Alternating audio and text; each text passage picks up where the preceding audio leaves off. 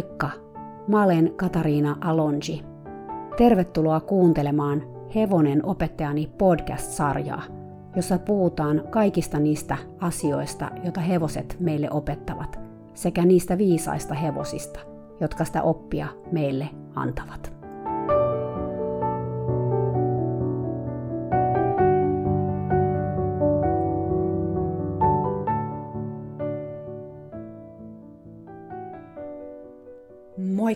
Ihanat! Mä lupasin viime jakson alussa vähän avata mun Tampereen hevosmessujen aikatauluja. Mä olen messuilla siis molempina päivinä koko päivän. Suurimman osan aikaa mut löytää osastolta numero E371, eli Horse and Human Balancein osastolta. Horse and Human Balance on kolmen hevosyrittäjän eli mun, Tiina Hurstin ja Niina Könösen aivan uusi yhteistyöprojekti – Meillä on yhteinen nettikauppa, jossa mä myyn mun verkkokursseja, mutta siellä on myös Niinan todella hyviä verkkokursseja hevosen tunneelämästä, käyttäytymisestä ja kouluttamisesta. Lisäksi sieltä voi ostaa aikaa katsomaan Tiinan aktiivipihaton livestriimiä. Tästä livestriimistä voi siis seurata 24-7, mitä 14 hevosen lauma puuhailee pihatossa aamut, illat ja yöt. Mä voin kertoa, että on tosi rauhoittavaa settiä, mutta myös mielenkiintoista seurata niiden puuhia. Loistavaa tekemistä, kun haluaa arjesta pientä taukoa. Mutta takaisin siis messuasioihin. Tältä Horse and Human Balancein osastolta mut siis löytää silloin, kun mä en ole esiintymässä. Messuesityksiä mulla on yhteensä neljä, lauantaina kaksi ja sunnuntaina kaksi. Lauantaina mä aloitan Onnellinen hevonen osastolla kello 11.30. Tämä on niin sanottu podcast live, eli alkuperäinen ajatus oli kertoa livenä yksi monista hevosen opetuksista, toki sellainen, josta mä en ole siis kertonut vielä podcastissa. Mutta nyt mä oon kyllä miettinyt, että olisiko parempi vaan pitää sellainen kyselysessio, jossa mä kertoisin vähän miten ja miksi podcast syntyi, ja te kuulijat, jotka tuutte paikalle, toivottavasti, saisitte kysellä multa kysymyksiä liittyen podcastiin. Katsotaan miten käy, mutta joka tapauksessa jos sä haluat tulla puhumaan ja kuulemaan podcastista, tule lauantaina kello 11.30 Onnellinen hevonen osastolle. Sitten sen jälkeen, edelleen lauantaina, 13.30 mä olen Racing Areenalla Tiinan ja Niinan kanssa esiintymässä aiheena hevosen elekieli. Tule katsomaan tätä esitystä, jos sua kiinnostaa, miten hevonen kommunikoi omalla kehollaan ja miten sä voit toimia erilaisissa tilanteissa niin, että vuorovaikutus on sekä hevosen että ihmisen kannalta kannattavaa. Lisäksi voi olla, että on myös vähän huumoria luvassa tässä esityksessä. Sunnuntaina mä olen sitten taas onnellinen hevonen osastolla kello 14.30. Silloin aiheena on trust technique ja läsnäoloharjoittelu hevosten kanssa. Tuntia myöhemmin mä olen sitten Black Horse-lavalla kello 15.30. Silloin mä puhun tunnetaidoista hevosten kanssa. Sillä lyhyellä luennolla mä kerron vähän, miten tu- meidän tunteet vaikuttaa hevoseen erilaisissa tilanteissa. Lisäksi mä puhun tunteiden säätelystä ja tehdään muutama harjoitus, joiden avulla vaikealta tuntuvia tunteita voi alkaa säätelemään. Huh, olipa pitkä selostus. Mä laitan näitä aikoja vielä someen, niin ne on helpompi hahmottaa. Tärkein viesti tässä kuitenkin on se, että jos sä olet tulossa messuille, tule ihmeessä moikkaamaan. Musta olisi tosi kiva nähdä teitä kuulijoita livenä.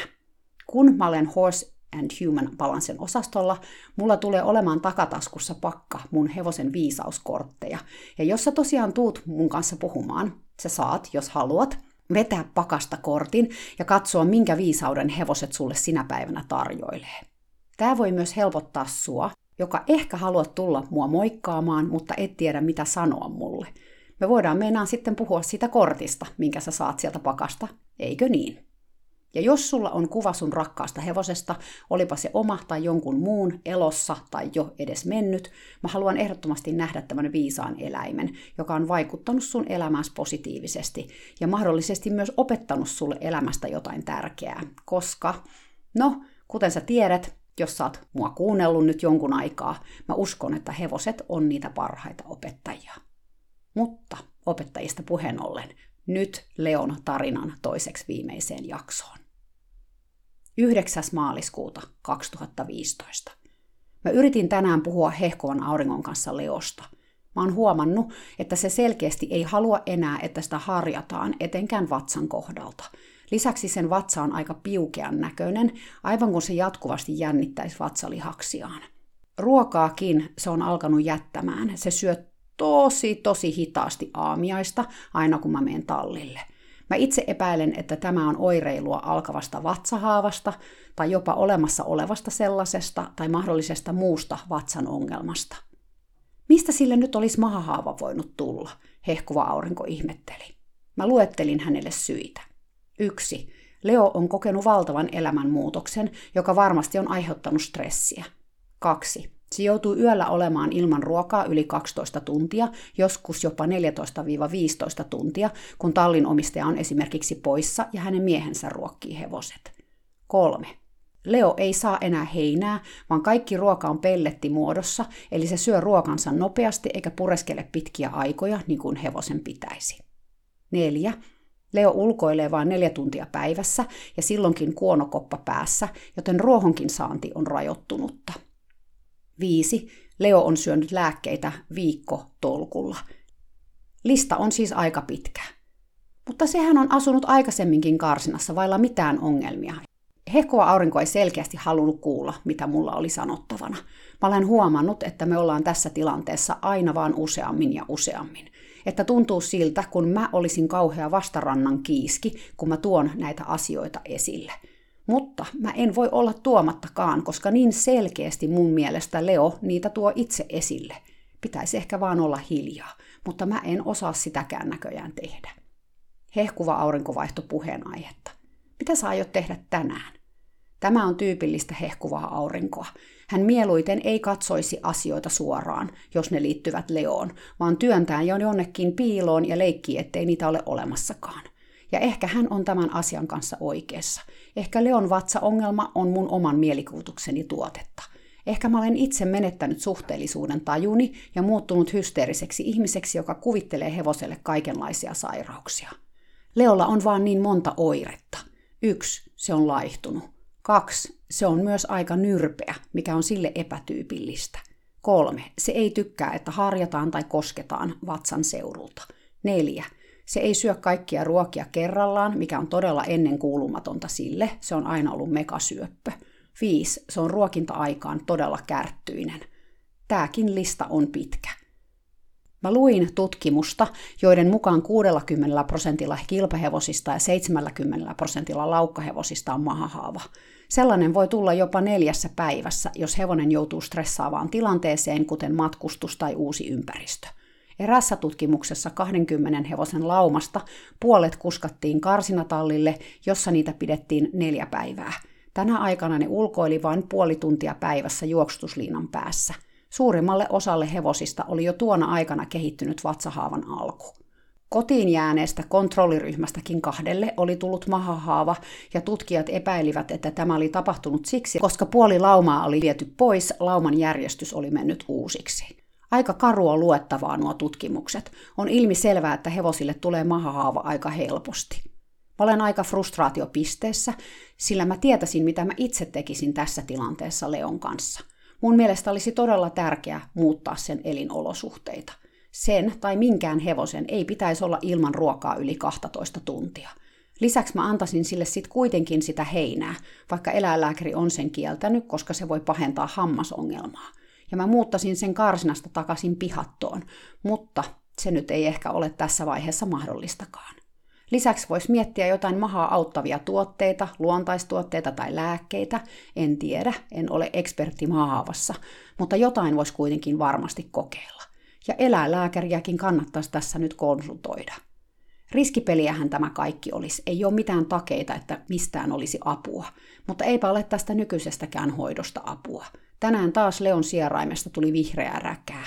Ei valtoimenaan, mutta tarpeeksi kuitenkin. Vihreää. Se tarkoittaa sitä, että sillä on edelleen jossakin tulehdus. Hehkuva aurinko sanoi soittavansa eläinlääkärille ja pyytävänsä lisää antibiootteja, sillä nykyinen kuuri loppuu viikon sisällä. Leo on torstaina syönyt yhteensä seitsemän viikkoa putkeen antibiootteja. Jotenkin tuntuu, että nyt kannattaisi jo kokeilla jotakin muuta. En mä tiedä mitä, mutta jotakin vaikka sitten ruokavalion muutosta, elinympäristön muutosta, ihan mitä vaan. No, Taas päästään siihen faktaan, että Leo ei ole mun hevoseni. Mä yritän pitää sen mielessä. Mä voin siis vaan kertoa mun omista ajatuksistani, mutta siinä se. Ja voihan todellakin olla, että mä olen totaalisen väärässä, mutta se ei poista sitä fiilistä, mikä mulla on Leon lähellä. Mun kädet kuitenkin on sidottu, niin sanotusti sidotut, joten eipä tässä juuri mitään voi tehdä, kun katsoa vierestä, mitä hehkuva aurinko päättää tehdä. Vai päättääkö mitään? Mä toivoisin vaan, että asiasta voitaisiin edes keskustella ja pohtia sitä yhdessä sen sijaan, että se työnnetään sivuun liian vaikeana aiheena. Siinä tehdään nimenomaan Leolle karhun palvelus, siis siinä tapauksessa, että sillä on jotain mahaongelmia. Mutta mä ymmärrän myös, että mä olen varmaan itsekin aika raskasta seuraa, kun mä koko ajan vaan tuon esille näitä epäkohtia. 11. maaliskuuta 2015. Koska musta on näköjään kehkeytynyt jonkin asteinen inttäjä, mä lähetin pari päivää sitten hehkuvalle auringolle pari artikkelia, jossa käsiteltiin hevosen vatsahaavaa, sen syitä ja seurauksia sekä luonnonmukaista hoitoa, koska hehkuva aurinko ei halua Leolle tähän lääkerumbaan lisää lääkkeitä. Mä kirjoitin saatteeksi mun omasta mielestäni mahdollisimman ystävällisen, mutta huolestuneen mailin. Hehkuvalta auringolta tuli takaisin melkein välittömästi meili, jossa hän kirjoitti kutakuinkin näin. En tietenkään halua, että Leolla on kipuja. Sialla on mahahaava ja tallin omistaja syöttääkin sille muun muassa aloe veraa, kuten artikkelissa mainitaan. Minä en näe Leossa mitään artikkelin mainitsemia oireita. Se laihtui, koska se sai liian vähän ruokaa. En ole koskaan nähnyt sen luimivan, kun se syö. Oletko sinä? Mitä? Onko Tsialla todettu vatsahaava? No se ei tullut kyllä yllätyksenä. Mutta vaikea ymmärtää, miksi Tsian elinolosuhteita ei ole muutettu, jotta tämä vatsahaava voitaisiin oikeasti parantaa. Mutta juu, siitä nyt ei sit sen enempää. Mä olenkin tarpeeksi jo täällä taivastellut Tsian karsina elämää. Ja koska mä olen näköjään tällainen inttäjä, mä luettelin vielä tuohon mailiin kaikki vatsahaavan oireet, joita mä olen Leolla nähnyt. Tänään aamulla, kun mä heräsin, oli hehkuvan auringon vastaus sähköpostissa. Mä arvostan sun havaintoja Leosta. Olet rakas henkilö, johon luotan ja tiedän, että sulla on aina Leon paras mielessä. Viimeisenä parina päivänä Leo on hörissyt mulle nähdessään mun tulevan. Se on myös jo kahden kuukauden ajan saanut paljon enemmän ruokaa. Onneksi se ei syö niitä kaikkia kerrallaan, siksi olet nähnyt sen jättävän osan aamiaisestaan. Mä vein ystäväni sitä katsomaan eilen ja Leo käveli hänen luokseen heti ja pyysi porkkanaa.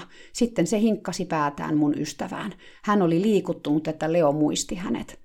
Tiedän, että tämä talli ei ole Leolle ideaali koti. Olemme tulleet kuitenkin pitkän matkan niistä päivistä pari vuotta sitten, jolloin se pääsi karsinastaan ulos vain tunnin päivässä. Tiedän, että näet ja tunnet asioita, joita minä en näe tai tunne. Kun menen tallille, jätän kaikki huoleni kotiin. Rakastan nähdä hevoseni naaman. Se saa minut hymyilemään ja tekee minut onnelliseksi. Tarkistetaan Leo perjantaina, jotta voimme olla varmoja, että sillä on kaikki hyvin. Monenmoiset tunteet, frustraatio, kiukku, loukkaantuminen, suru, lainehti mussa edestakaisin, kun mä luin tuota mailia. Mä en siksi vastannut siihen, vaan lähdin tallille. Mun päällimmäinen fiilis oli synkkä ja negatiivinen. Mä huomasin, että mun keho reagoi voimakkaasti ajatukseenkin siitä, että mun pitäisi nyt mennä tallille ja siellä ohjata harmitonta höpöttäjää Leon käsittelemisessä. Voi kumpa mä olisin voinut olla siellä vaan yksin ja jutella Leon kanssa mutta se on nykyään harvinaista herkkua. Oli jotenkin sellainen tunne, että rivien välistä tuossa mailissa sanottiin, että mun tulisi nyt vaan antaa näiden asioiden olla.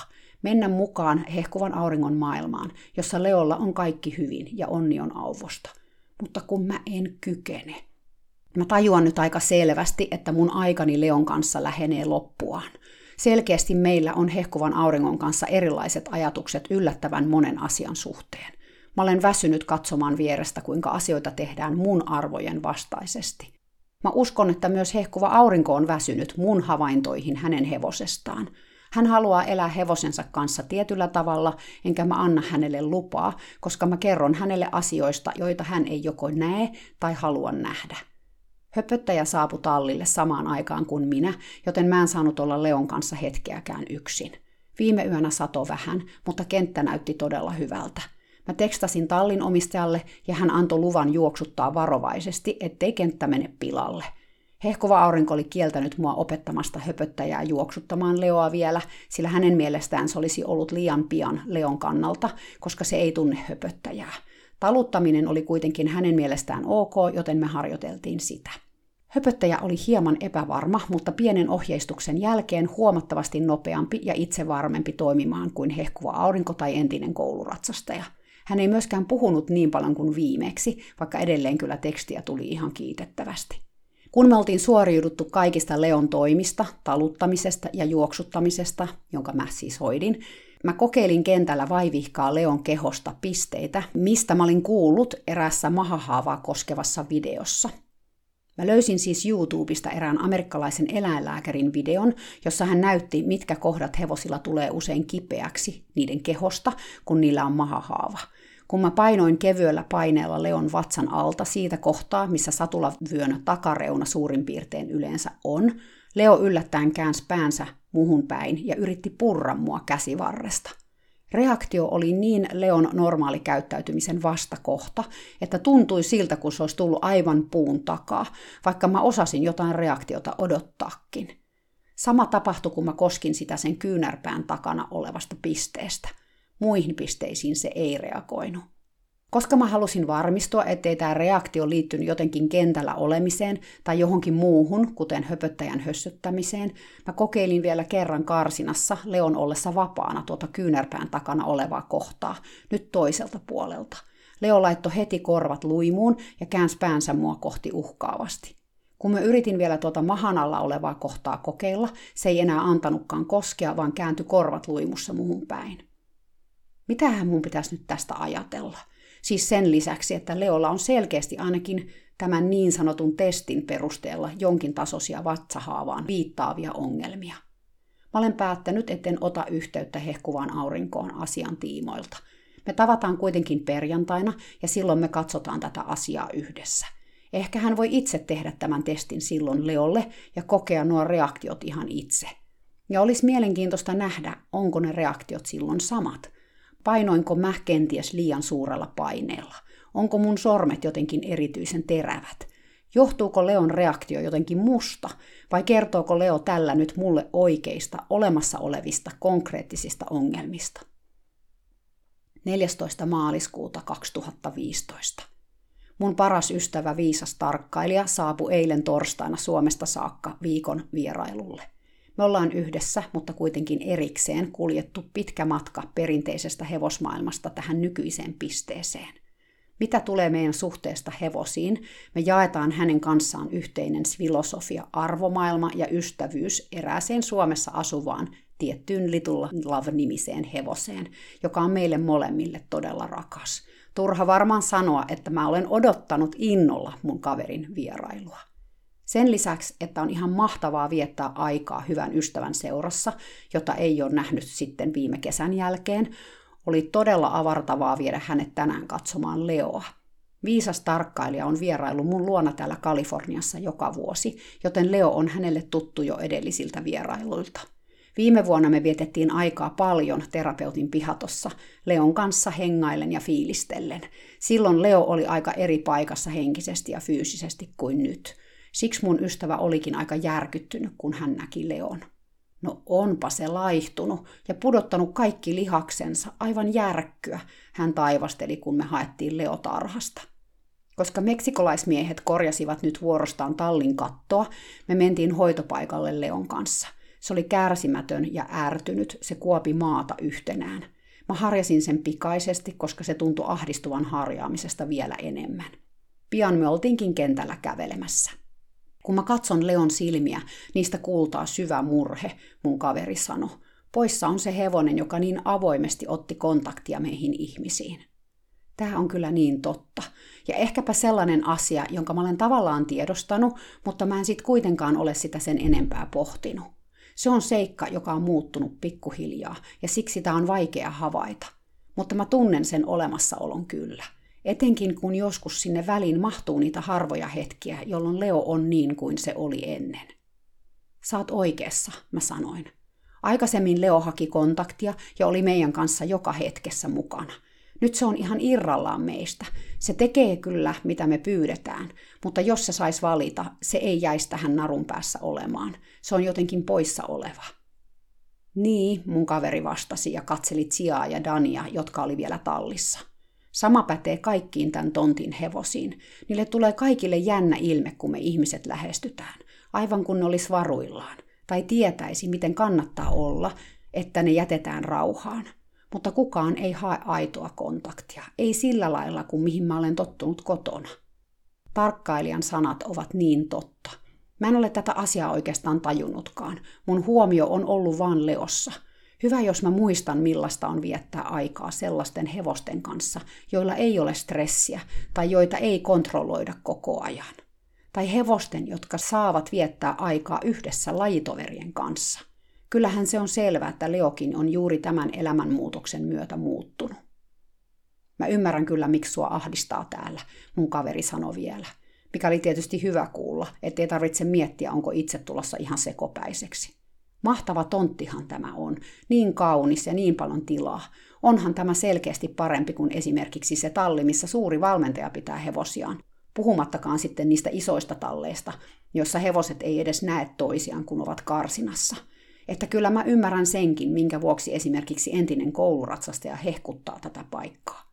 Mutta, niinpä, se ainainen mutta, kaikki on niin suhteellista – Hehkuvan auringon piti tavata meidät tallilla, mutta hän ei ilmestynytkään paikalle niin kuin oli sovittu. Hän soitti myöhemmin, oli tullut päänsärky. Mä kerroin hänelle, mitä me oltiin Leon kanssa tehty. Hän ei kysynyt räästä tai vatsahavatestistä, enkä mä itsekään tarjonnut mitään informaatiota. Mä en vaan jaksanut käydä sitä keskustelua sillä hetkellä. Me oltiin toki tehty se testi mun kaverin kanssa, ja vaikka reaktio Leolta ei ollut läheskään niin raju kuin ekalla kerralla, jolloin se yritti purra mua, se reagoi akupisteiden paineluun tällä kertaa potkimalla vatsaansa takajaloillaan. Lisäksi nenästä tuli taas vihreää räkää. Me hengailtiin Leon kanssa laitumella jonkun aikaa liikutuksen jälkeen, mutta Leo ei ollut meistä pätkääkään kiinnostunut. Se söi kuonokopan reiästä ruohoa yksi korsi kerrallaan mahdollisimman kaukana meistä. Kun me lähdettiin mun kaverin kanssa laitumelta pois, se ei nostanut edes päätään tai seurannut meitä, niin kuin aikoinaan pihatossa, jolloin se halusi rapsutuksia rapsutuksien jälkeen. Nyt se tuskin antaa koskea itseensä. Ei se ole sama hevonen kuin silloin, ja jotenkin tuo seikka korostui tänään viisaan tarkkailijan tehdessä ääneen omia havaintojaan. 18. maaliskuuta 2015. Hehkuva aurinko ilmestyi tallille sunnuntaina, kun me oltiin siellä taas viisaan tarkkailijan kanssa. Hän kysyi heti mun kaverilta, mitä mieltä tämä oli Leosta. Se on muuttunut valtavasti sitten viime näkevän, mun kaveri sanoi. Niinkö? Miten se on muuttunut? Hehkuva aurinko kysyi. No ainakin se on laihtunut todella paljon, viisas tarkkailija sanoi rehellisesti. Hehkuva aurinko alkoi selittämään, kuinka hän joulukuussa oli laskenut Leon ruuat väärin ja että se laihtui siksi niin paljon. Sitten hän vaihtoi puheenaihetta. Leo ei halunnut, että sitä harjataan ollenkaan. Se pyöri ja hyöri boksissa hehkuvaa aurinkoa karkuun, ja hehkuva aurinko seuraili sitä harjan kanssa.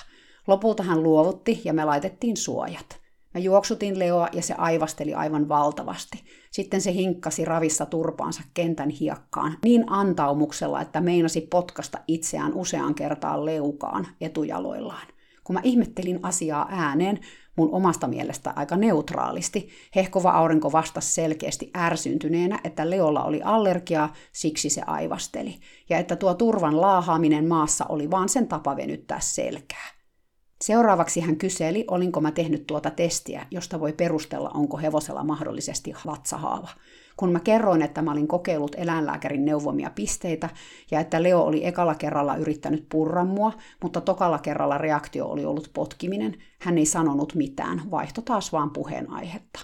Mä ajattelin, että hän haluaisi tehdä tuon testin itse, mutta hän ei tuntunut olevan kiinnostunut. Hän kertoi, että Leo sai aamuisin kaksinkertaisen annoksen ruokaa ja siksi se oli jättänyt ruokiaan syömättä. Mä ehdotin, että se saisi ennemminkin tuon ison ruoka-annoksen illalla, sillä tuo 14 tunnin ruokintaväli on todella pitkä. Hehkuva aurinko ei sanonut tuohon mitään, nyökytteli vaan. Mun kaverin kanssa me pohdiskeltiin, josko hevosille myytäisi samantyyppisiä vempaimia kuin koirille, joka vähän kerrassaan pudottelee ruokia lattialle, kun sitä pyörittelee. Sellaisen lelun avulla Leo söisi ruokaansa hitaammin. Sen ruokahan on sellaista pelkkää pellettipapanaa. Näin jälkikäteen ajateltuna mun olisi pitänyt tajuta hehkuvan auringon käytöksestä se, että häntä raivostutti jokin asia, mutta koska hän ei asiaa ilmaissut millään lailla, mä en aluksi huomannut mitään. Me oltiin tallilla yhdessä vielä tunti, ja kun me tehtiin lähtöä, hän halasi mun kaveria ja sitten muakin. Kun hän oli ihan supersairas vielä vuosi sitten, hän joskus otti musta kiinni ja paino suukon mun poskelle.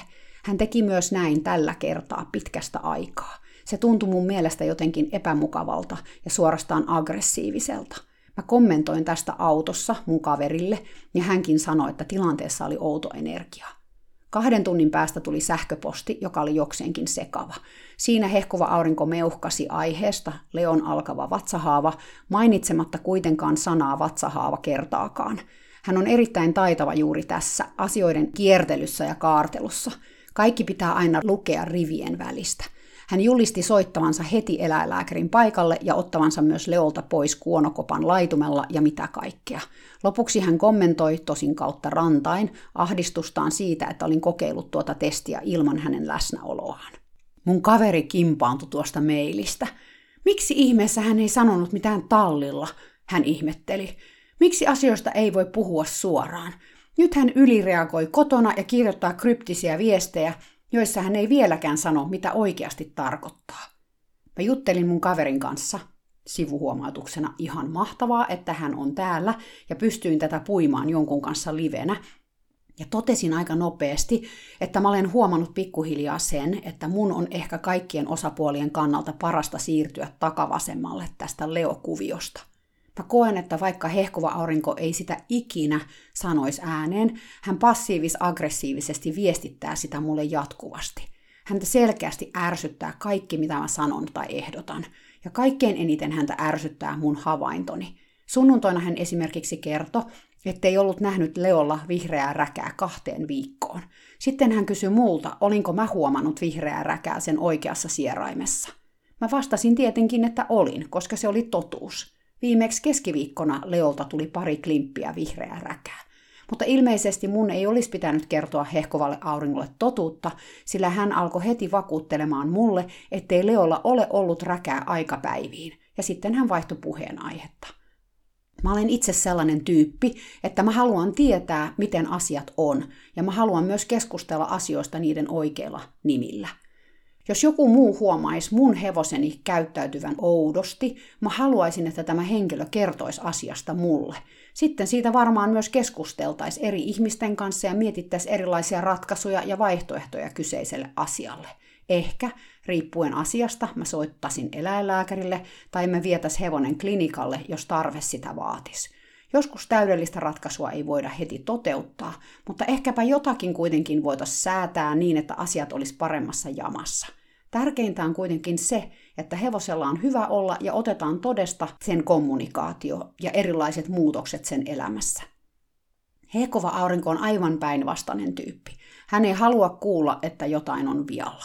Sen lisäksi hän haluaa, että kaikki on tyytyväisiä. Vaikeinta onkin pitää muut tyytyväisinä sekä vielä itsekin olla tyytyväinen. Parhaiten siihen pääsee kieltämällä asioiden olemassaolon sekä myötäilemällä muiden puheita – mutta nyt tuntuu, että hän ei enää kykene mua myötäilemään, kun mä olen tällainen totuuden torvi ja inttäjä, joka ei vaan anna periksi, vaikka toinen yrittää vaihtaa puheenaihetta. Mä mietin pitkään, että soitanko hänelle, mutta päätin sitten kuitenkin kirjoittaa mailin, jotta hän muistaisi, mitä mä sanon. Hän hän helposti ei aina muista keskustelun yksityiskohtia. Mailissa mä kerroin, että mä olen lukevinani siinä hänen kirjoituksessaan turhautumista mun toimintaa kohtaan. Lisäksi mä kerroin mun omista tuntemuksistani, lähinnä siitä, että mä koen, että tämä talliympäristö ei ole mulle enää se oikea paikka olla. Ja että mä koen, että epäkohtien tuominen päivänvaloon ahdistaa hehkuvaa aurinkoa. Mä sanoin, että ehkäpä meidän tulisi miettiä uudelleen mun roolia tässä koko kuviossa, että voitaisiko me jutella tästä asiasta. Vastaukseksi mä sain mailin, jossa hehkuva aurinko puhui omasta turhautumisestaan ja totesi näin – en pidä siitä, että sanot, että Leo on tylsistynyt ja onneton, koska itse en näe tätä ollenkaan. Sanasi saavat minut epäilemään itseäni. Olenkin nyt miettinyt, että ehkä Leo vain heijastelee meidän mielentiloja. Mä en ole koskaan sanonut hehkuvalle auringolle, että Leo on onneton ja tylsistynyt, mutta se nyt ei varmasti ole tässä se pointti. Hehkuvan auringon mielestä Leo on onneton ja tylsistynyt vain silloin, kun mä olen tallilla, koska mä olen tylsistynyt ja onneton. On kyllä epäilemättä totta, että me ollaan ahdistuneita yhdessä ja me heijastellaan tätä fiilistä varmaan puoliin ja toisiin. Ehkä mun tulee tästä päätellä, että hehkuva aurinko ei enää halua, että mä olen Leon kanssa, jos mä kerran teen siitä tylsistyneen ja onnettoman. Huomenna mä näen hehkuvan auringon ja aion kertoa hänelle, etten enää halua käydä tallilla ja olla osa Team Leoa. Mä en nyt enää vaan jaksa tätä kuviota ja siihen on varmaan sata syytä. Mä en halua olla hevosten kanssa näin. Mä voin ilman muuta käydä pitämässä tunteja, opettamassa ajoohjastusta ja auttamassa silloin tällöin, mutta kolme kertaa viikossa tätä settiä on nyt vaan liikaa. Ihmisen stressi johtuu yleensä siitä, että meidän ajankäyttö ei vastaa meidän arvoja, ja tämä pätee täydellisesti tähän Leon ja mun tilanteeseen. Pahalta tuntuu jättää Leo kuin nalli kalliolle, mutta sen verran mua itseä ahdistaa tuolla tallilla operoiminen tällä hetkellä, ettei sitä kannata enää jatkaa. Lisäksi mun mukanaolo ahdistaa myös hehkuvaa aurinkoa. Mä kerroinkin tuosta jonkin verran mun mailissä hehkuvalle auringolle, itse asiassa sanoin sen aika suoraankin, mutta mä luulen, että hän ei suostunut sitä asiaa näkemään, joten tämä mun päätökseni saattaa tulla hänelle täytenä yllätyksenä. Mun mielestä mun poistuminen takavasemmalle olisi kaikkien kannalta hyvä asia, se ainoa oikea ratkaisu. Mä uskon, että hehkuva aurinkokin on onnellisempi, kun mä en ole siinä vieressä tuomassa koko ajan esille erilaisia epäkohtia Leon elämässä. Kukapa sellaista jaksaisi kuunnella, etenkään jos ei itse ole ollenkaan samaa mieltä. Ja mäkin tajuan, että on aika olla hiljaa. Mun olisi pitänyt tajuta se jo aikaisemmin, mutta hehkuvan auringon myötäily sai mut jotenkin virheellisesti uskomaan, että hän oli samoilla linjoilla joissakin asioissa kuin mä. Mutta nyt on käynyt ilmi, että mä olin tässä asiassa väärässä. Mä en ole ihan varma, tietääkö hän itsekään, mitä hän haluaa hevoselleen ja itselleen. Se nyt on ainakin ihan selvä, ettei hän halua samoja asioita kuin mä. Ja mä olen oppinut sen itsestäni, että vaikka monenlaisia asioita kestänkin, mä en kykene enkä halua mennä vasten mun omia tunteitani. Tai valehdella, kun multa kysytään suoraan sitä, näyttääkö hevonen mun mielestä onnelliselta tai tuliko siltä räkää nenästä. Totuuden torvi, mikä totuuden torvi. Tai ehkä tämä on joku suomalainen piirre, mene ja tiedä. 19. maaliskuuta 2015. Tänään mä menin tallille aikaisin aamulla mun kaverin viisaan tarkkailijan kanssa. Mä haluttiin ehtiä sinne ajoissa ennen kuin harmiton höpöttäjä ja hehkuva aurinko tulisi paikalle. Leo oli taas aika mielenkiintoisessa mielentilassa.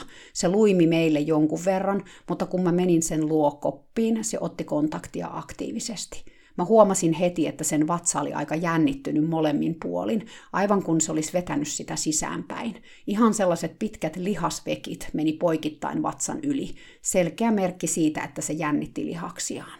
Kun mä yritin harjata, se marssi toiselle puolen boksia ja kävi puremassa Niki-naapuria. Niki on kova tappelemaan, joten Leo ties kyllä mihin se ryhtyi ärsyttämällä sitä – se kaipasi selkeästi verta nenästään, mitä liian ahdistusta tai kipua purkanut. Hevoset näykki toisiaan pari kertaa edes takaisin, kunnes Niki kyllästyi. Mä yritin vielä kerran harjata Leoa, mutta se lähti taas pyörimään karsinassa ärsyyntyneenä, joten mä annoin olla. Ei kun riimu päähän. Me käveltiin kentälle ja me pysähdyttiin hetkeksi seisomaan kentän laidalla olevan ison puun alle. Aurinko lämmitti mukavasti ja linnut laulo. Me seisottiin siinä kolmisin, hyvin pitkään täydessä hiljaisuudessa, kunnes mun kaveri viisas tarkkailija sanoi, Sori, että mä keskeytän tämän mahtavan hiljaisuuden, mutta mä haluan tietää, onko tällainen hiljaisuudessa seisominen edes mahdollista muille ihmisille täällä tallilla. Tai siis voisitko kuvitella esimerkiksi hehkuvan auringon seisomaan tähän ja olemaan hiljaa, niin kuin me äsken oltiin? En vois.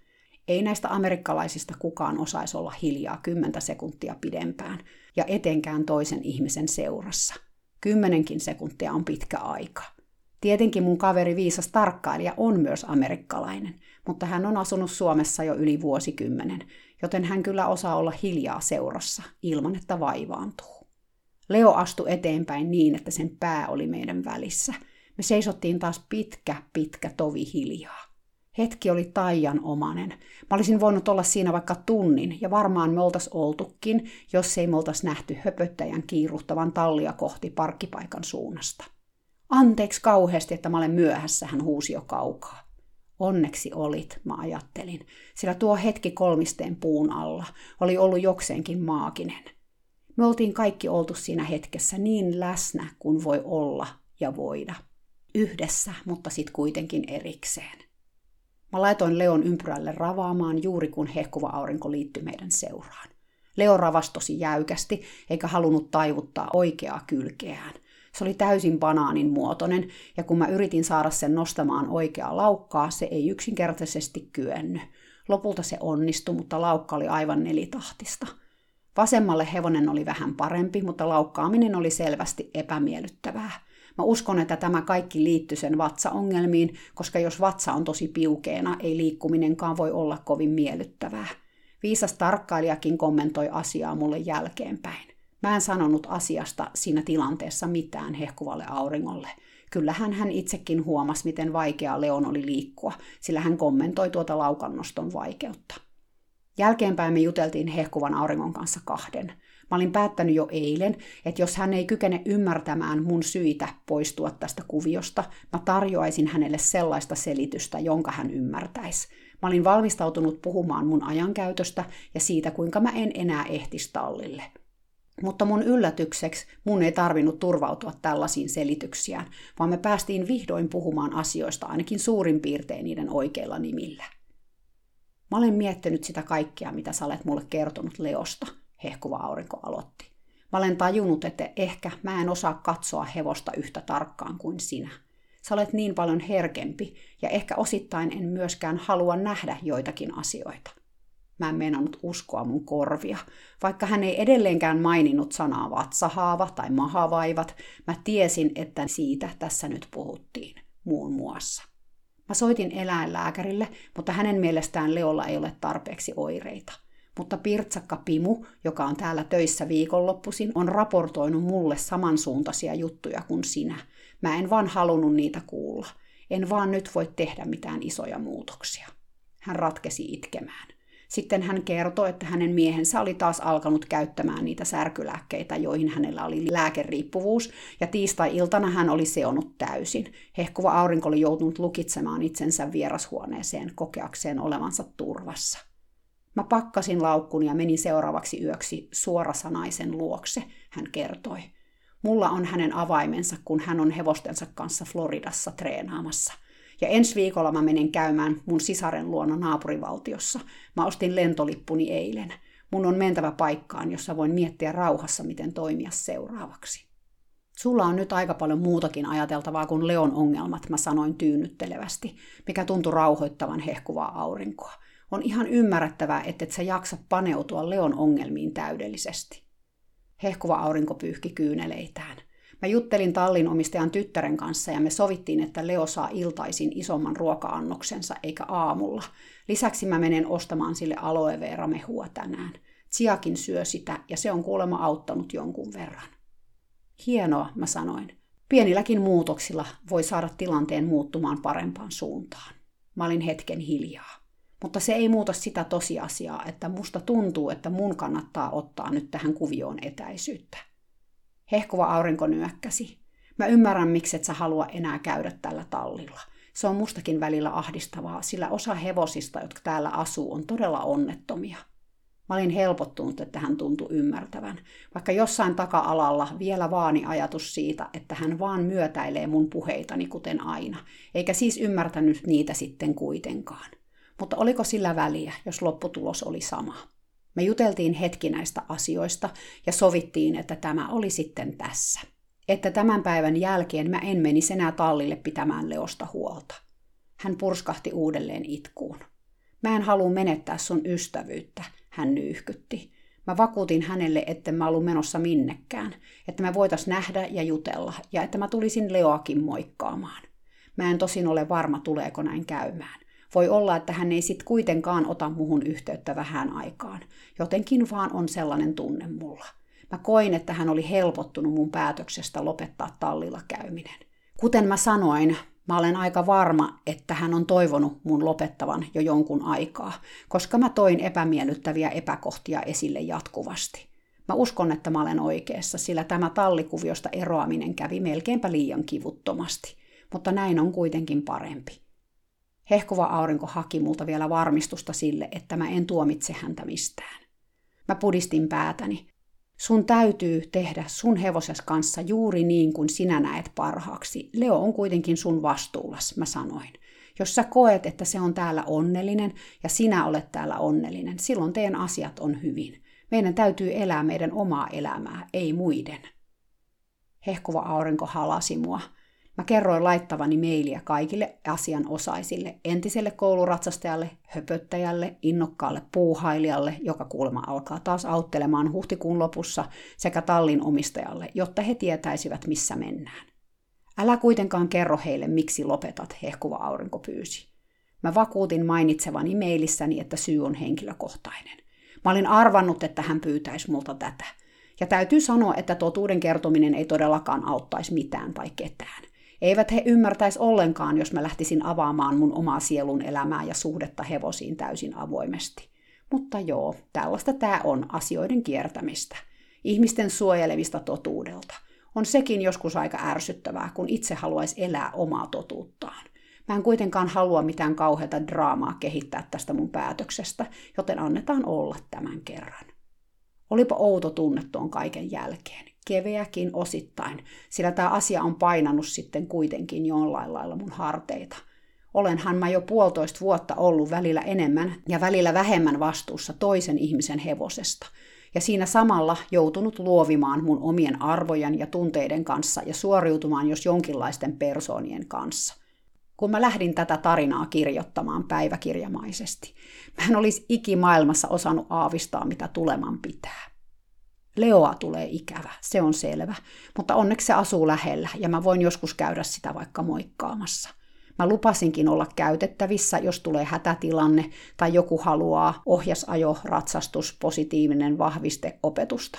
Mutta kuten mä sanoin aikaisemmin, voi olla, että mä kuulen näistä tyypeistä vähän aikaan.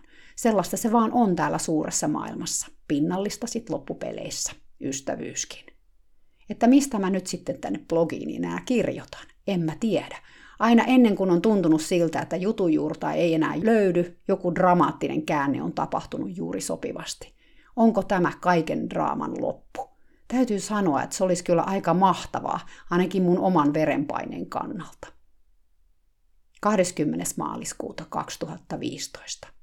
Nyt kun tuosta kaikesta tapahtuneesta on kulunut se 48 tuntia, ja Tomu on ainakin mun omalta osalta hieman laskeutunut, mä olen osannut miettiä ja analysoida tätä kaikkea tapahtunutta ehkä vähän kauempaa.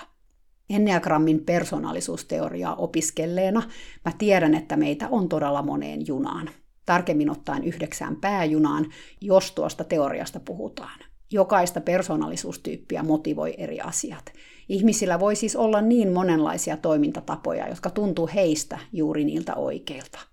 Mä olen itse toiminnan ihminen, tyyppi, joka lähtee aktiivisesti hakemaan vastauksia kysymyksiin, jotka nousee matkan varrella esiin. Joskus ehkä vähän liiankin kanssa. Aina ei ole hyvä analysoida asioita luuytimeen saakka ja vielä kertakiellon päälle.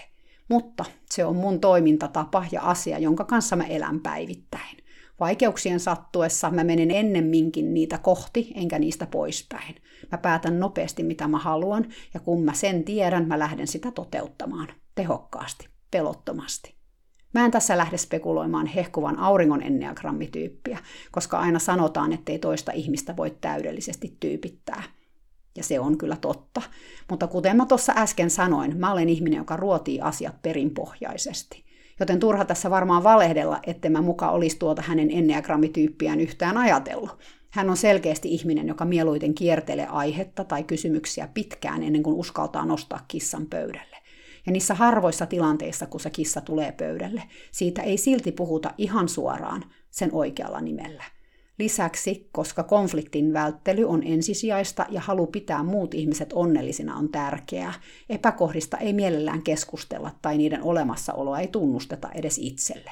Usein kaiken diplomatian keskellä voi käydä niin, ettei enää oikein itsekään tiedä mitä haluaa. Voi varmaan arvata, miten vaikea näiden kahden erilaisen tyypin yhteiselo voi olla. Mun mielestä me suoriuduttiin siitä hehkuvan auringon kanssa aika kiitettävästi, kun sitä näin jälkikäteen tarkastelee. Meillä olisi molemmilla voinut mennä hermo moneen otteeseen. Tai no, mulla olisi voinut mennä hermo, sillä hehkuvalla auringolla ei mene hermot. Kun häntä alkaa ahdistaa, hän ilmaisee sen eri lailla, taas kautta rantain, niin kuin kaiken muunkin. Ja menihän mulla kyllä hermotkin, jos totta puhutaan. Ehkä ei tosin hänen nähden. Osittain tämä asioiden kiertely ja kaartelu on kulttuuristakin johtuvaa. Suomalainen tyyli on sitten kuitenkin paljon suorasukaisempaa kuin amerikkalainen. Me kun sanoa töksäytetään helposti se, mikä on mielessä. Siksi tuo small talk ei aina suju, munkin piti se ihan opetella. On päiviä, jolloin se itse asiassa vieläkin ärsyttää. Etenkin kun on huono päivä ja joku tuntematon, vaikkapa kaupan kassa, kysyy sulta sadatta kertaa, että hei, how you doing? Mitä sulle kuuluu? Niin joskus tekisi mieli sanoa vaikka, että ei kuulu sulle. Tai paskaaks tässä, ihan syvältä on tämä päivä. Mutta eihän se ole sopivaa, sillä tuohon kysymykseen saa täällä vastata vaan joko positiivisesti, good, thank you, what about you? Hyvä, kiitos, entä sinulle? Tai neutraalisti, nothing much, what about you? Eipä ihmeitä, entä sulle?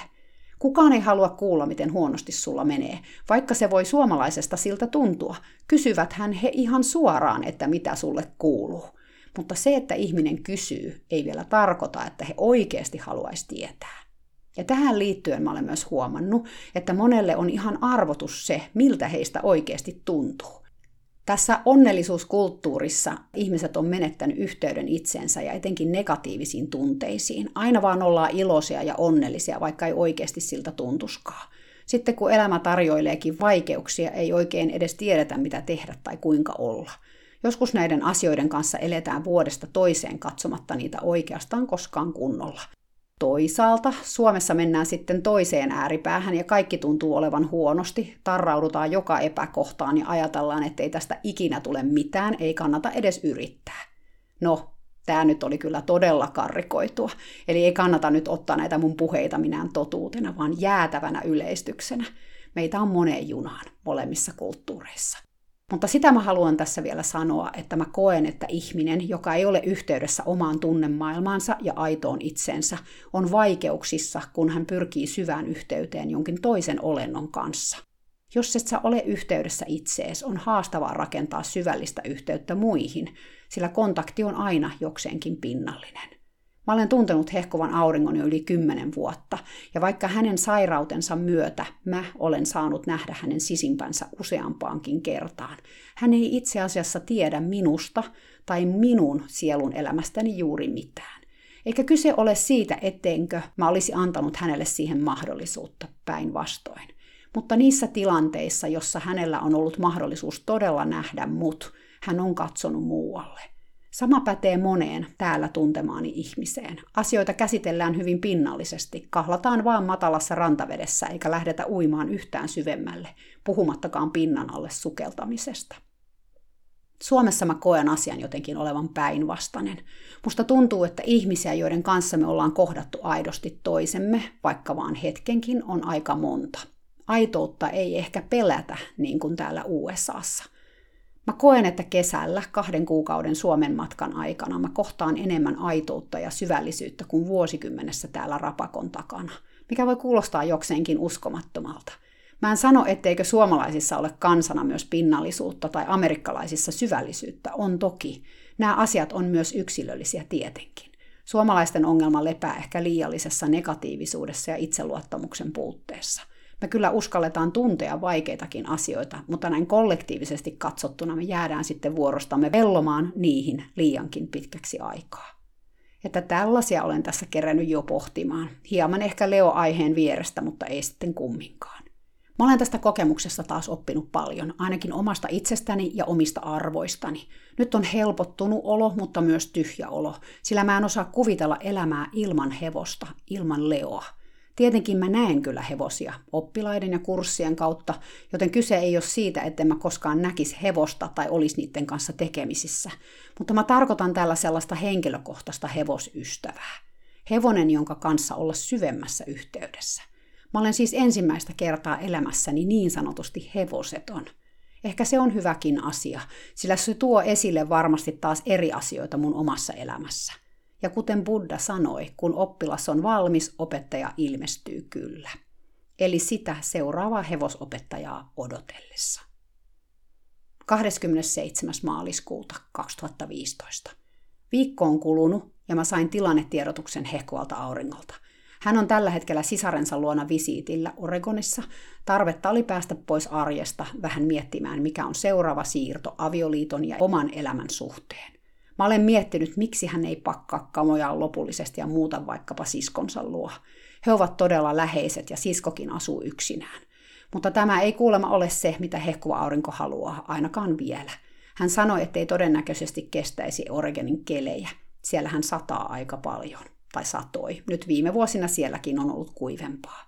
Voi ehkä suomalaislukijasta kuulostaa oudolta, että sateinen keli pelottaa ketään, mutta kun asustaa täällä melkein ikuisen auringon maassa, sitä helposti tulee asian suhteen herkkähipiäiseksi. Mä itse tosin kaipaan sateita ja neljää vuoden aikaa, mutta mä tiedän, että hehkuva aurinko kärsii ihan fyysisesti, kun on kylmää tai kosteaa tai pahimmassa tapauksessa molempia. Tämä johtuu siitä, että vuosia hänellä oli superhuono verenkierto, joten ei ihme, jos oli heti kylmä, kun lämpötila laski alle 15 asteen. Nyt Leon uutisiin.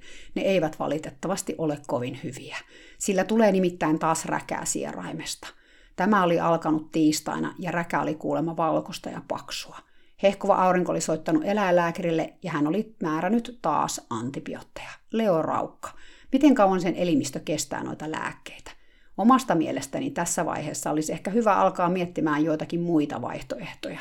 Olihan sillä pihatossakin räkätautia, mutta siellä se sentään parani.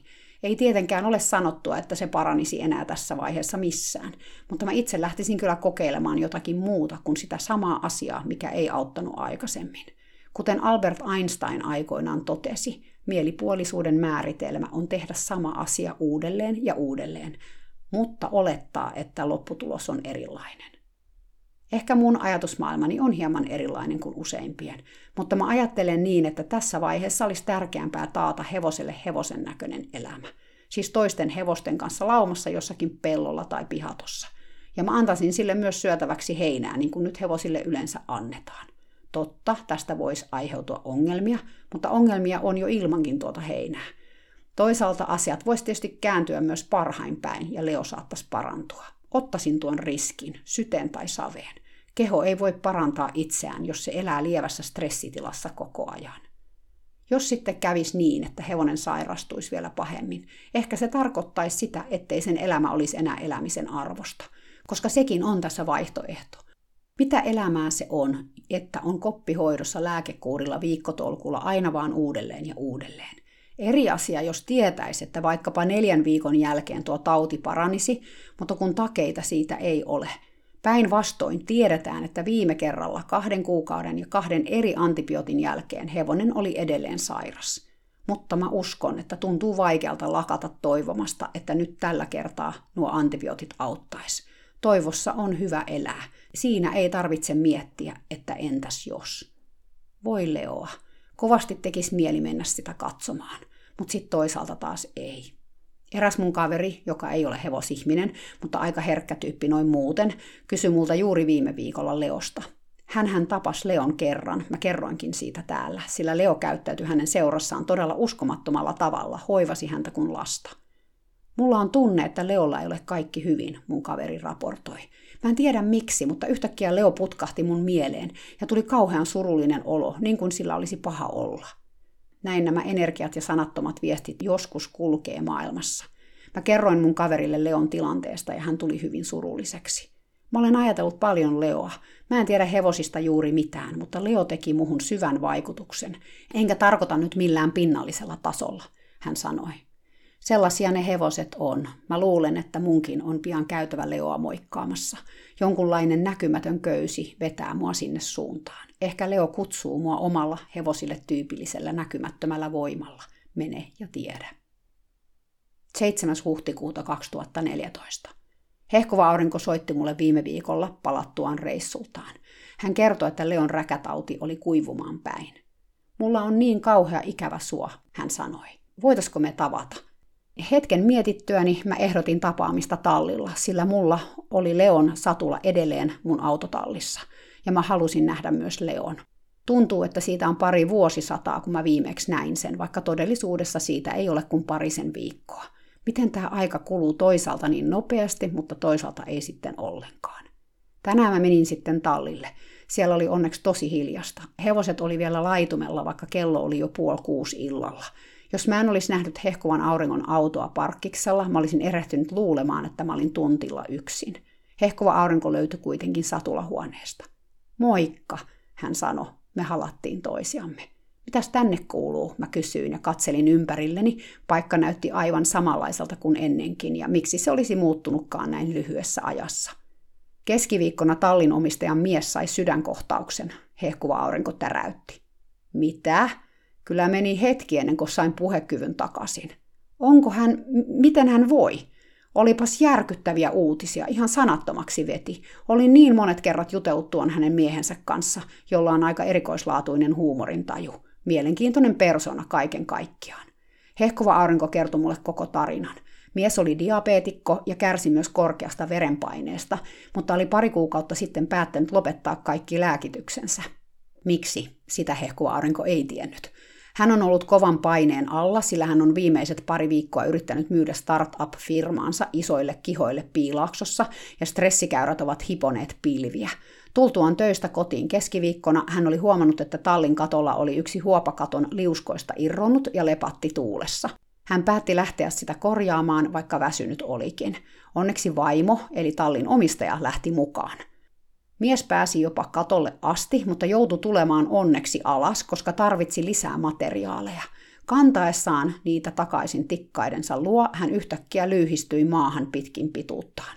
Aika nopeasti tallin omistaja tajusi, että nyt on tosi kyseessä ja kutsui ambulanssin. Sen lisäksi hän oli jopa niin tolkuissaan, että soitti naapurille, joka tuli auttamaan eli avaamaan kentälle vievän portin, jotta ambulanssi pääsi lähelle. Sitten tallin omistaja elvytti miestään. Tallin omistajan miehen sydän pysähtyi kerran tallin käytävälle ja toisen kerran ambulanssissa, mutta molemmilla kerroilla saatiin pumppu onneksi toimimaan uudelleen. Sairaalassa laitettiin ainakin sydämen tahdistin, en nyt tähän hätään muista oliko jotain muutakin. Kotiin hän pääsi jo perjantaina ja työnarkomaani kuin on lähti töihin tänään. Tai siis niitä myyntineuvottelujaan jatkamaan läheiseen piilaaksoon. No huh. Kohta tallin omistajan mies ilmestyi itsekin paikalle juttelemaan jaksoi tyypilliseen tapaan vitsailla meidän kanssa. Mutta silmissä mä näin jotain muuta, ehkä sitä samaa, kun mä olen nähnyt hehkuvan auringon silmissä. Ei sitä ihminen ihan joka päivä kuole ja tule takaisin kaksi kertaa. Lääkkeensä mies ottaa nyt mukisematta. Hehkuva aurinko oli pitänyt hänelle kuulema asiasta pitkän puhuttelun varmuuden vuoksi.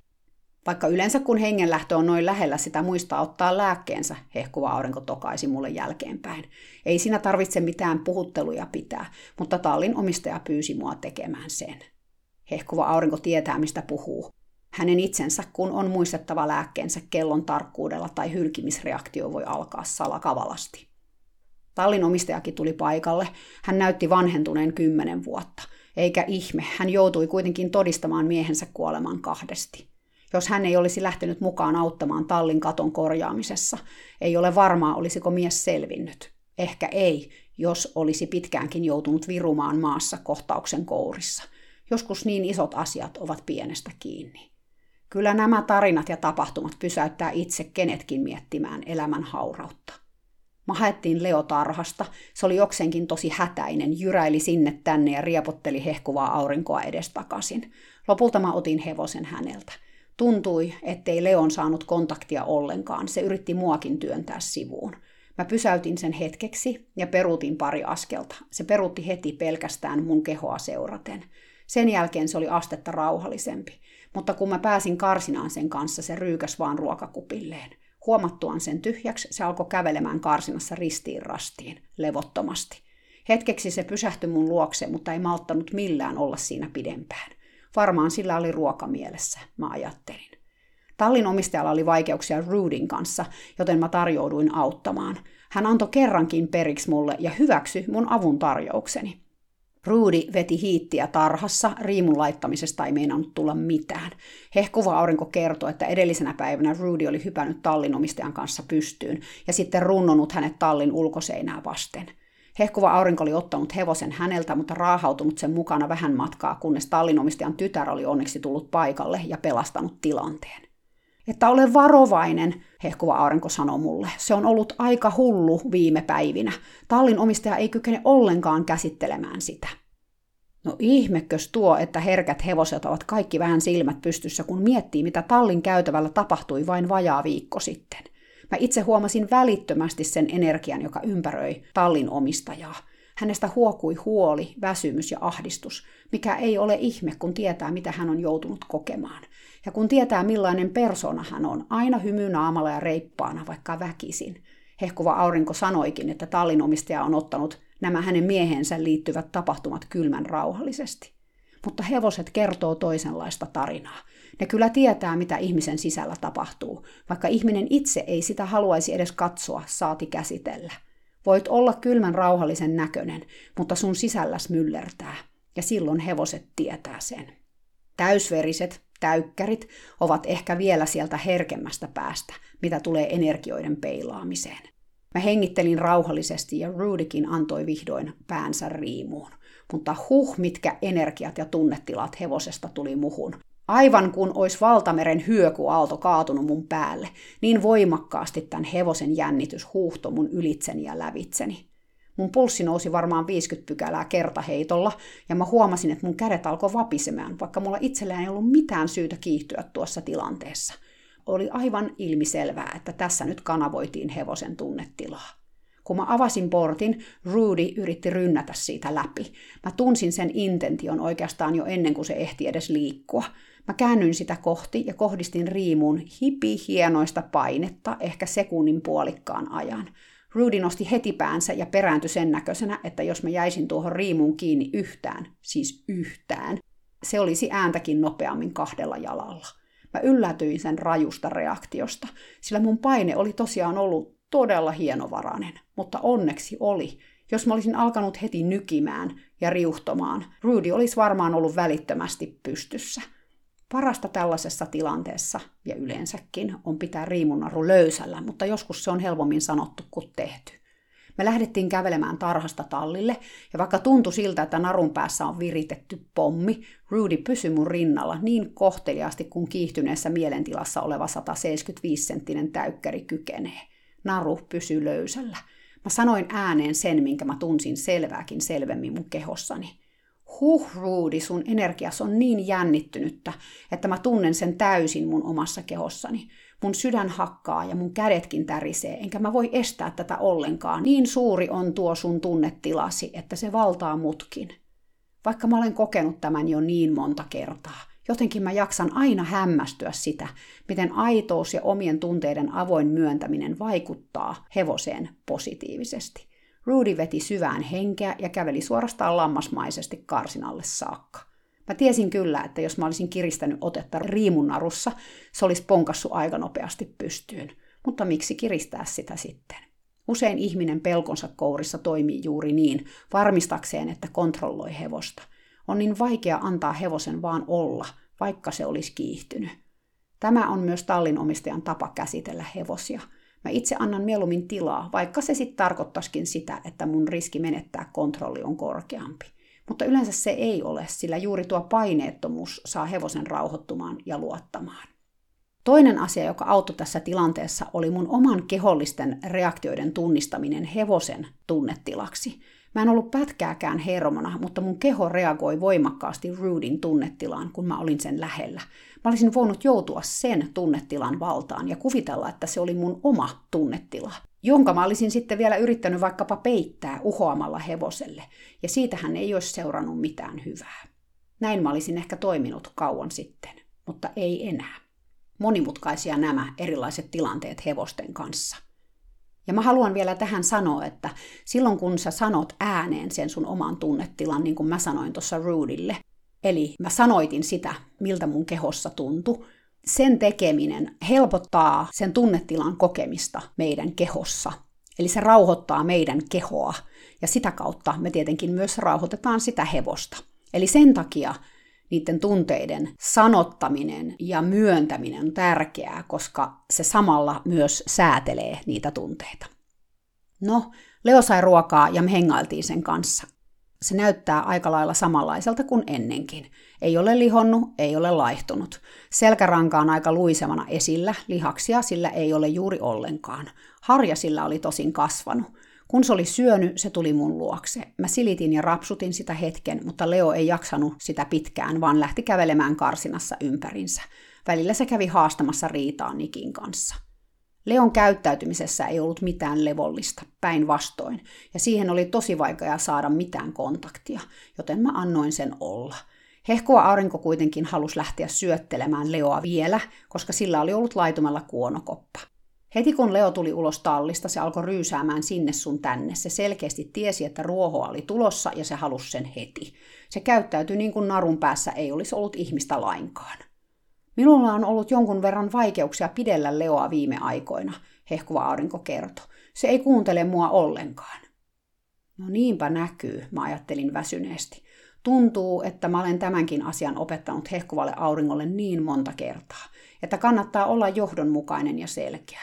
Negatiivinen vahvistaminen toimii hevosten kanssa kyllä, mutta jos ajoitus ei ole kohdallaan paineenpoiston suhteen, sillä on seurauksia. Leon tapauksessa siitä tulee tiejyrä, mutta jotenkin tuo tieto ja taito aina osaa kadota jonnekin. Lopulta hehkuva aurinko antoi hevosen mulle. Kun Leo ryysäs mun ohitse, mä pysähdyin ja annoin sen mennä, kunnes se tuli niin sanotusti narun päähän. Silloin se joutui pyörähtämään mun ympäri ihmeissään ja oli kohta taas lähtötilanteessa. Pari kertaa kun kävi näin, se tuli siihen tulokseen, että paras pysyä vaan siinä mun rinnalla, eikä pyöriä ympyrää mun ympärillä, koska silloin kun me tehtiin niin, me ei liikuttu eteenpäin. Kun se oli rauhoittunut vähän, mä pyysin sitä pysähtymään laittamalla riimuun vähän painetta, ja kun se pysähtyi, mä hölläsin painetta. Mä toivoin, että mulla olisi ollut nameja taskussa. Positiivisen vahvistamisen avulla olisi tuokin asia tullut selväksi noin sekunnissa. Leo reagoi siihen aina hyvin nopeasti. Negatiivinenkin vahvistaminen eli paine ja sen poisto toimii kyllä, mutta se kestää vaan hieman pidempään Leolla. Loppujen lopuksi Leo muisti, miten sen pitääkin olla narun päässä. Mä olin aika järkyttynytkin siitä, miten nopeasti Leon hyvät käytöstavat oli kadonnut. Mä tiedostin kyllä aikaisemminkin, että sillä, että mä kävin sitä hoitamassa kolme-neljä kertaa viikossa, oli suora vaikutus siihen, miten se käyttäytyy muiden ihmisten kanssa – Johdonmukainen käsittely ja selkeä kehonkieli on hevosellekin helpottava asia. Lisäksi mä olin usein vaikeissa tilanteissa neuvomassa hehkuvaa aurinkoa, jos hän neuvoja kaipasi. Mä myönnän, että mä olin jollakin tasolla pettynyt. Pettynyt hehkuvaan aurinkoon, ettei hän kyennyt noita oppeja toteuttamaan itsekseen, mutta myös itseeni, etten ollut niitä hänelle pystynyt tuon paremmin opettamaan. Opettajalla on kuitenkin myös vastuu siitä, että oppilas oppii. Tietysti hehkuvan auringon tapauksessa tuo hänen hidas reaktiokykynsä on aina ollut ajoituksen kannalta ongelmallinen. Osaksi siihen on ihan fyysiset syyt. Sen lisäksi hänen on myös vaikea ennakoida tilanteita tai edes kiinnittää huomiota siihen, mitä hevonen tekee tai aikoo tehdä. Ja siinä tapauksessa kyse onkin sellaisesta läsnäolosta. Tämä on tällainen monen asian summa. Vaikka musta itsestä tuntuu, että Leon kaltaisen hevosen kanssa puuhaamiseen ei tarvita kovinkaan paljon tietotaitoa, asia ei tarvitse sitten kuitenkaan olla niin ykselitteinen. Jokaisen ihmisen todellisuus on vaan niin erilainen. Positiivinen ja negatiivinen vahvistaminen ja niihin molempiin liittyvä ajoituksen tärkeys ei aukea kaikille vuosienkaan jälkeen, jos ei tiedosta omia heikkouksiaan ja lähde niitä tosissaan työstämään. Ei kaikille ole siihen motivaatiota siitä huolimatta, että hevonen riepottelee narun päässä. Toisille näiden kahden asian, oman käyttäytymisen ja hevosen käyttäytymisen yhteys ei ole edes vielä valjennut. Mulle itselleni tuo asia on taas niin selkäytimessä, että se on jo jonkin asteinen fiiliksellä tapahtuva juttu. Mä en siis aina tietoisesti mieti mun omia reaktioitani tai ajotustani, saati ole edes tietoinen siitä, miten hevoselle kommunikoin mun aikomuksia, toiveita, pyyntöjä. Siis mä olen tietoinen, mutta toisaalta en ole. Monesti asiat vaan tapahtuu luonnostaan melkeinpä solutasolla. Ja vaikka lainalaisuudet saattaa pysyä samoina, kutakuinkin, jokainen vuorovaikutustilanne on kuitenkin myös kaksisuuntainen ja jokainen hevonen ja tilanne niin erilainen. Tallivisiitistä jäi aika tyhjä tunne. Leon kanssa ei energiat oikein kohdannut ollenkaan. Se joko riuhto vaan menemään tai sitten oli jotenkin tosi etäinen. Monella tapaa se tuntui suorastaan vieralta, ei ollenkaan siltä uteliaalta ja ystävälliseltä Leolta, jonka mä joskus tunsin. Se teki mut niin surulliseksi, en voi sitä kieltää. Mutta oli tallilla hyviäkin uutisia, nimittäin se, että Tsia pääsee nykyään tarhaan kolme tuntia päivässä. Voi miten mahtavaa! Mä olen niin onnellinen tästä uutisesta. Tsia on kuitenkin viettänyt monta vuotta pelkästään karsinassa. Kolme tuntia ulkoilua ei ole juuri mitään, mutta se on ruhtinaallisesti enemmän kuin nolla tuntia. Yes, kannattaa lähettää näitä toiveita universumiin, sillä joskus ne voi toteutua. Tässä taas siitäkin todiste. Hehkuva aurinkokin oli asiasta helpottunut. Tallin omistajan tytär sanoi juuri eilen, että Tsiaa on paljon helpompi nyt ratsastaakin, ettei sitä tarvitse enää rauhoittaa, kun se on niin eri hevonen, hän kertoi. Hmm, onko liikaa toivottu, että tallin omistajan tytär vetäisi tästä seikasta jonkinlaisia johtopäätöksiä? Mitä hän sitä universumilta toivoisi seuraavaksi? Pihattorakennusta tuonne tallille? Tontilla ainakin olisi tilaa. Huh, toiseksi viimeinen jakso. Osasitko arvata, mitä tapahtuu, että mä lopetan Leon luona käymisen? Ehkä sä arvasit, että mun on se tehtävä, tai sitten se tuli ihan puskista sulle – Kyllä se oli ihan viisas päätös, koska tilanne alkoi olla vaikea. Ja vaikka siitä tulikin sellainen olo, että mä jätän Leon jotenkin pulaan ja ehkä hehkuvan auringonkin, mun oli pidettävä ensisijaisesti huolta itsestäni. Lisäksi, kun on keskellä jotain, mikä herättää kauheasti vaikeita tunteita, on tosi vaikea nähdä tilannetta selvästi. Silloin on usein helpottavaa ottaa vähän etäisyyttä asioihin, että ne näkee paremmin. Toki sitä ei aina voi tehdä, mutta tässä tapauksessa se oli mahdollista. Ja viisastakin ihan kaikkien kannalta. Ensi perjantaina sitten viimeinen jakso Leon tarinaa. Siinä jaksossa sä kuulet, miten tarina päättyy. Uskomatonta, että me ollaan viimein tultu viimeiseen jaksoon. Siitä jaksosta mä en nyt sano tässä sen enempää, koska mä en halua paljastaa mitään mutta varmaan se herättää tunteita, jos ei muuta. Tai ainakin mussa se herättää tunteita, mutta se on tietenkin selvä. Liittyyhän tähän koko tarinaan niin paljon kaikkea, ja se oli iso pala mun omaa elämääni aikoinaan. Ehkä sä olet elänyt myös tässä tarinassa tiiviisti mukana. Siinä tapauksessa viimeinen jakso tuskin jättää suokaan kylmäksi. Mutta Viikon päästä tavataan vielä kerran Leon merkeissä ja toivottavasti myös Tampereen hevosmessujen merkeissä. Ihanaa viikkoa sulle. Kuullaan taas pian. Moikka!